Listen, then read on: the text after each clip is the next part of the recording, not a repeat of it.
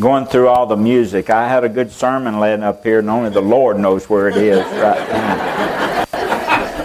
It worries me when I see them moving things around up here. I told Mike, I said, don't lose my sermon. He said, I'm going to sing it when I get up there. But anyway, thank you so much. If you brought your Bibles, turn to Hebrews chapter 9, a familiar passage, and then 1 Thessalonians chapter 4, another familiar passage. We want to look at these two. Hebrews chapter 9. I used this passage at a funeral. You hear this oftentimes at funerals, and I want to use the A part. Hebrews chapter 9, and we want to look at verse 27, and then we'll look at 1 Thessalonians chapter 4, and verse 13 and following. But Hebrews chapter 9, verse 27. Hebrews 9, verse 27. And as it is appointed unto men once to die, but after this the judgment. It is appointed unto men once to die. Then 1 Thessalonians chapter 4, we'll look at verse 13. Familiar passage. Paul said in 1 Thessalonians 4:13, I would not have you to be ignorant, brethren, concerning them which are asleep, that you sorrow not, even as others which have no hope. For if we believe that Jesus died and rose again, even so them also which sleep in Jesus will God bring with him. For this we say unto you by the word of the Lord, that we which are alive and remain unto the coming of the Lord shall not prevent them which are asleep. For the Lord himself shall descend from heaven with a shout, with the voice of the archangel, with the trump of God, and the dead in Christ shall rise first. Then we which are alive and remain shall be caught up together with them in the clouds to meet the Lord in the air. And so shall we ever be with the Lord. Wherefore, comfort one another with these words. What is the most difficult problem that you're facing today? What is the most difficult problem that you're facing? It may be a problem with your marriage. Maybe a problem with your job. Maybe a problem with your finances. A lady came by the church this week. She needed some gas money. She had a job, but she just couldn't get there. So we ministered to her, drove up to the Chevron, and we made sure she had gas, fuel to get to work. Maybe a problem with your finances. Maybe a problem with your children. Maybe a problem with your grandchildren. Maybe a problem with your health. Or perhaps the health of someone in your family. So what is the most difficult problem that you and I face today? The answer may surprise you. None of the above. The most difficult problem that we face today is death. Death is the most difficult problem that anyone will face. Now, people don't like to talk about death. They don't like to hear sermons about death. But man is the only creature that God created that knows he's going to die. But yet at the same time, he does everything to ignore the fact and to escape the reality of death. Many people today, they don't like to even discuss the topic. Many today refuse to visit funeral homes. Many today refuse to attend funerals. At a funeral this week, a person went in and come into the lobby. to the chapel to sit with his family. Stayed out in the hallway. They won't visit funeral homes. They won't attend funerals. Many will not even assist with a funeral. Some refuse to even visit cemeteries, even at homecomings, decorations. But friend, listen, regardless how much we try to avoid death, the fact remains that 1 out of 1 die. Amen. And unless the Lord Jesus comes prior, you and I are going to die. Amen. That fact alone should cause us to want to have a knowledge of death and not be ignorant about it. So Paul uses the word in verse 13. Notice what he says. First Thessalonians 4, verse 13. He says, "What I don't want you to be ignorant, brethren." I don't want you to be ignorant. Agnios, the word. The word literally means a know not. A know not. A failing to understand. I don't want you to be ignorant about it. You see, when you're ignorant, you don't know. When you're ignorant, you don't understand. You may be ignorant, perhaps the subject in question has never been explained, and that brings about the ignorance. Or perhaps the subject's been explained, and you just say, hey, you just refuse to accept it. And when you refuse to accept the truth about it, you remain ignorant. The result is that you act ignorant, you speak ignorant, and you die ignorant. That's what Paul was saying here. Paul says in verse 13, I don't want you to be ignorant about those who are asleep. I don't want you to be ignorant about those who are asleep. He uses the word asleep. Easy little word to remember. It's spelled in the Greek H-O. It's pronounced just O. Asleep. And it literally means dead. I don't want you to be ignorant about those who are dead. Literally without sensation. When you're asleep, there's no sensation. When you're dead, there's no sensation. Paul he's not teaching soul sleep. That's the point. He's not teaching about soul sleep. You see, the word cemetery means a sleeping place. This is a sleeping place down here. It's where the body is placed to rest. They are laid to rest. Now, the body is, but the soul's not. Amen. See? So, remember, the body is put in the grave. And the believer's body is put in the grave, but the soul of the believer is wide awake, and it goes to be with the Lord, and it awaits for a bodily resurrection. But the soul's not asleep. The body is at rest down here in the cemetery, a sleeping place. Now likewise, for the unbeliever, the body is asleep, dead. But the soul immediately, as the Christian departs from this dead body, and it goes to its eternal abode. And for the unbeliever, it goes to a place called hell, and it waits for its bodily resurrection in order to stand before God at the great white throne judgment. So you have sleeping bodies of the dead, sleeping bodies of the believer and the non-believer, and souls either in heaven or hell waiting for a bodily resurrection. Amen. Now the believer in Thessalonica were ignorant concerning those that were dead. They were acting ignorant. Now the way they were acting ignorant was the way they were grieving. Now, how were they grieving? Look at verse 13. He says, I wouldn't have you to be ignorant, brethren, concerning them which are asleep, that you sorrow not. Here's how they were acting, even as others which have no hope. Now, the reason they were acting, like those that had no hope is because they were ignorant concerning death. So Paul says, listen, I want to share with you. Now, how were they acting?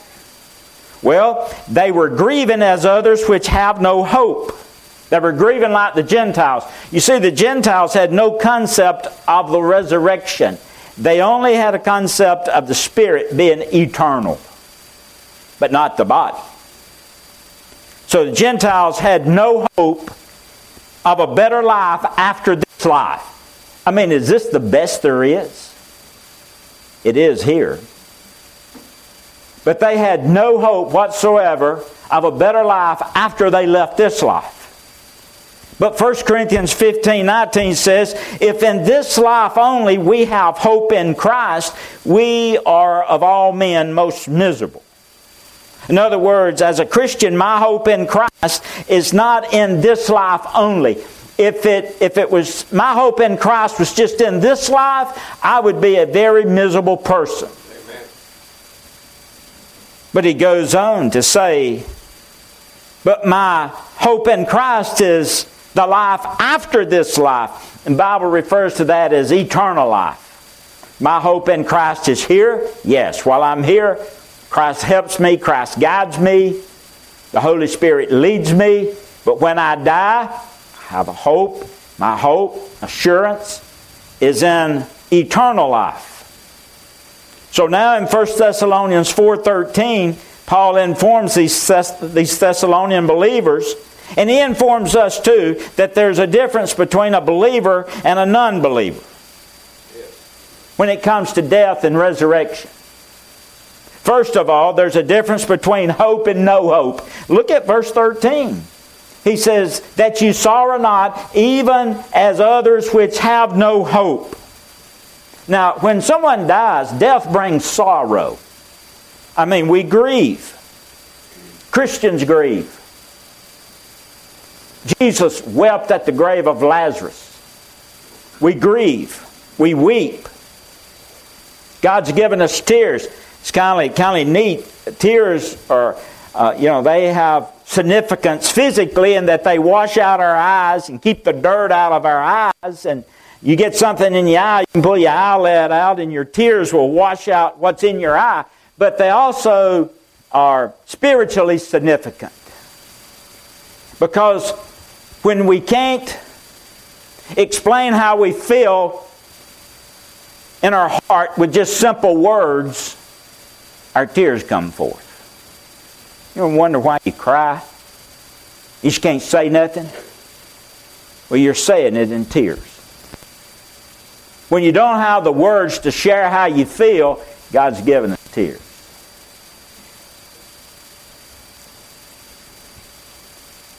So we can truthfully say, as a Christian, I sorrow. But my sorrow is tempered by the promises of God. I don't sorrow like those who have no hope, because my sorrow is tempered because I know, yea, though I walk through the valley of the shadow of death, I'll fear no evil, for thou art with me. It's tempered by the promise of God, that he's with me. Our sorrow is tempered by the assurance of things better to come.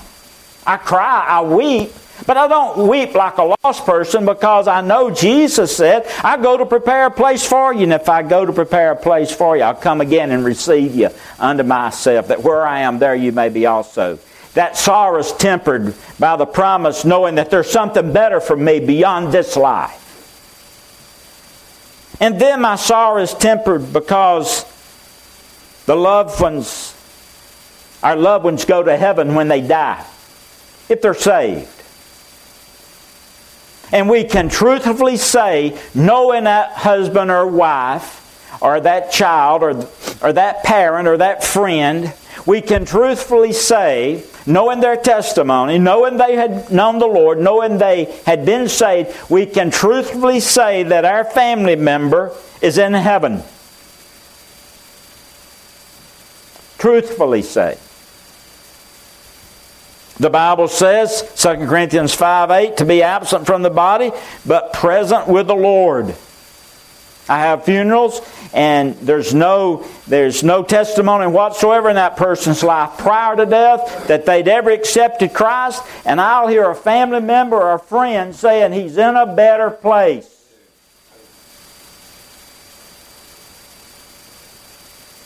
He's looking down on us. But sorrow for the Christian is tempered because they can truthfully say, "Know that my loved one is in heaven." Our sorrow is tempered because we can see them again, and we know that. So there's a difference between hope and no hope. And then secondly, there's a difference between believing and not believing. Look at verse 14. For if we believe that Jesus died and rose again, even so them also which sleep in Jesus will God bring with him. If we believe, that's Christian belief, that's salvation belief, that's putting your faith and trust in Christ belief. Belief is a fundamental tenet of Christianity. That's how we're saved. We believe. We believe that Christ came, Christ died, Christ was buried, Christ rose again, Christ is coming again. We believe that. We trust Him. We ask Him to forgive us, come into our life and save us. So belief is a fundamental tenet of Christianity, the belief that Christ rose from the dead. You see, faith in Jesus is more than just an intellectual agreement. Faith in Christ is first a personal relationship with Him. It's knowing Jesus, not just the facts about Jesus. Knowing Him. James 2:19 says, even the devils believe and tremble. If anybody believes in Jesus, the devil does. I mean, the devil was there at His birth. The devil was there. You know, when He was crucified, when He was buried, when He was resurrected, when He ascended. If anyone believes in Jesus, the devil does, because he's, you know, he was there, but he's not saved, because it's not salvation belief. It's an intellectual belief. But faith in Christ is about a personal relationship. And then faith in Christ is about a lordship. You see, the question today is not, is Jesus Lord? I mean, that's resolved. Philippians chapter 2, very obvious, says and declares that Jesus Christ is Lord. And so whether we agree He's Lord or not doesn't negate the fact that He's Lord. But the question is, have you submitted to His Lordship? Amen. Well, I don't believe in the Lordship. Or why? Jesus taught it. What is lordship? It's obedience. That's why Jesus said, why call me Lord, Lord, and do not the things that I say? The reason you don't believe in it, you don't do what He says do. I mean, let's get real.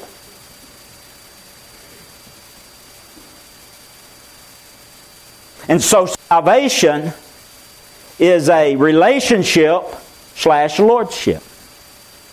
And that's why Christ said, why call me Lord, Lord, and do not the things that I say? So simply put, where I can understand it, if I'm my own boss, I'm either lost or backslidden. He wants to have control of our lives. And the hardest thing for us to do is to submit to that. But one day every knee will drop, every knee will bow, and every tongue will confess that Jesus Christ is Lord, to the glory of the Father. You may not confess it or practice it in your life now, but one day you will confess that, my friend, based on God's Word. Romans 10 verse 9 verifies it even more. If thou shalt confess with thy mouth the Lord Jesus, and believe in thy heart that Christ has raised Him from the dead, thou shalt be saved.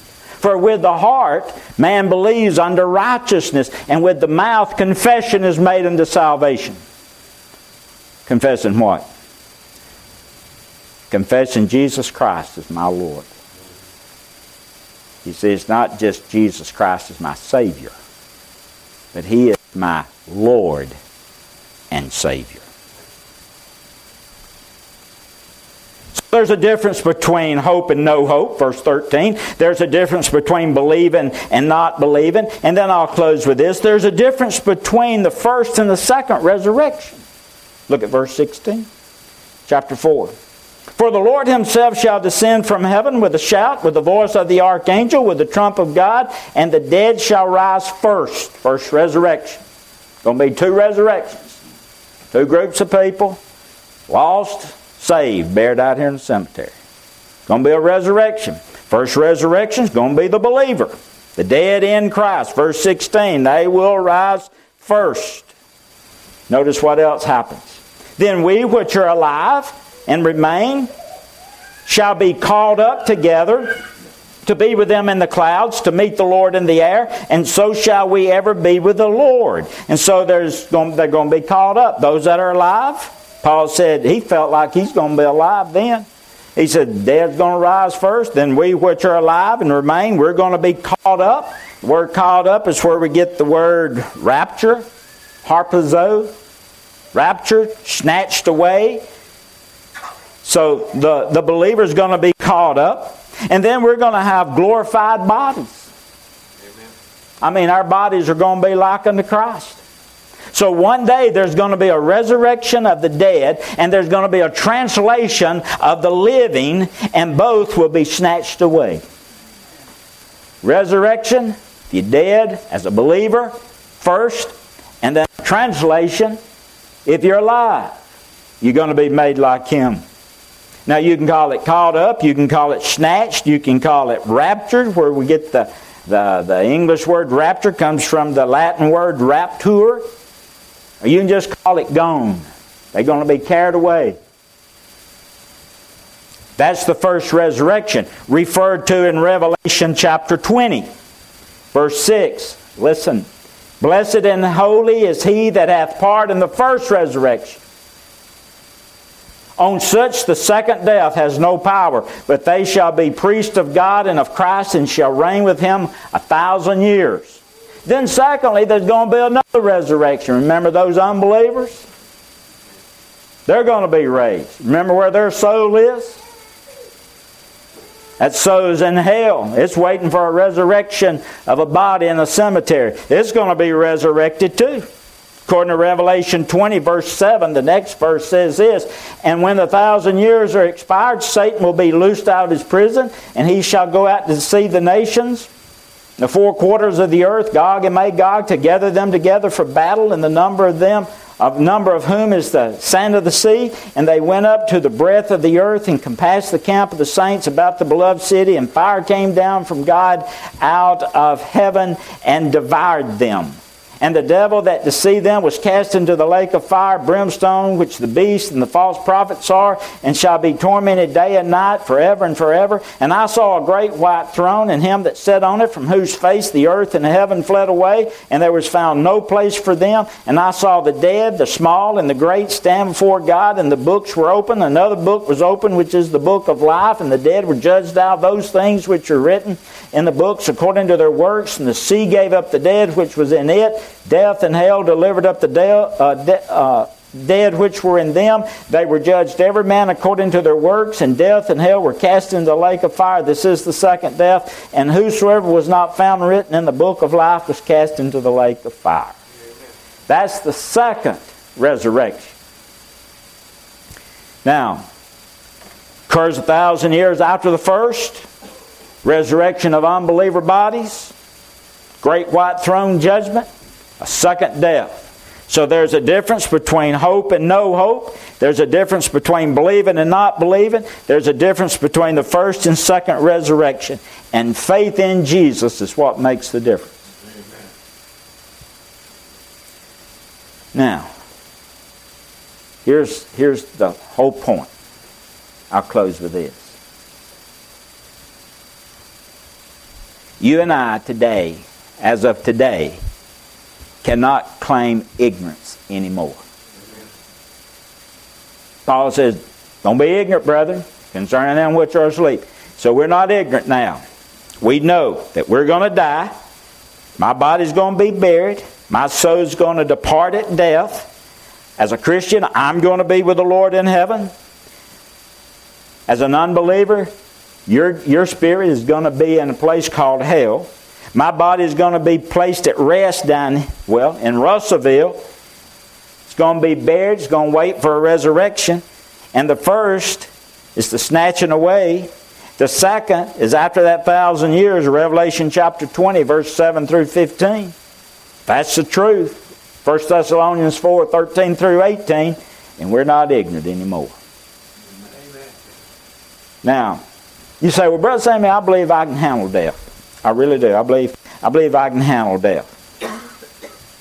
Well, you may not be concerned about the A part of Hebrews 9, verse 27. For it's appointed unto man once to die. But there's a B part. But after this, the judgment. And without Jesus Christ, there's no hope in there. So the question today, a beautiful day God's blessed us with. Have you trusted Christ to be your Lord and your Savior? You can settle that fear of death today. You say, well, I'm a guest here. We're not talking about being a member of Mountain View Baptist Church. We're talking about having victory over sin and over death and over the grave. That's found only in Christ.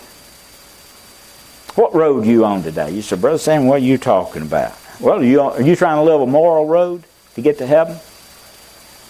Are you trying to live a religious road? You know, the young ruler came to Jesus. And Jesus reminded him about the commandments. He said, well, I've done them since my youth up. He was on the moral road. And then Saul of Tarsus, he was on the religious road. He knew the Scripture. He was a Pharisee above all Pharisees. But you see that thief on that cross? He was on the Lord Jesus road. He looked to Christ and he said, Lord, what did he do?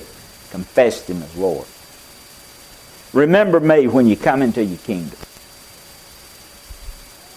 And the Lord said, today you'll be with me in paradise. Would you be willing to say that today?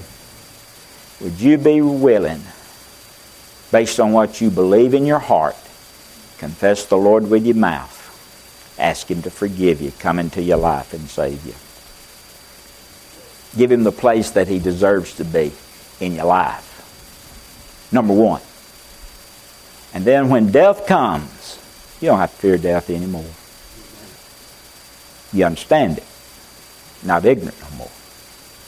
So we go on and we live here. When the Lord calls us home, we go home. But until then, we'll do what He left us here to do. Let's bow our heads for prayer.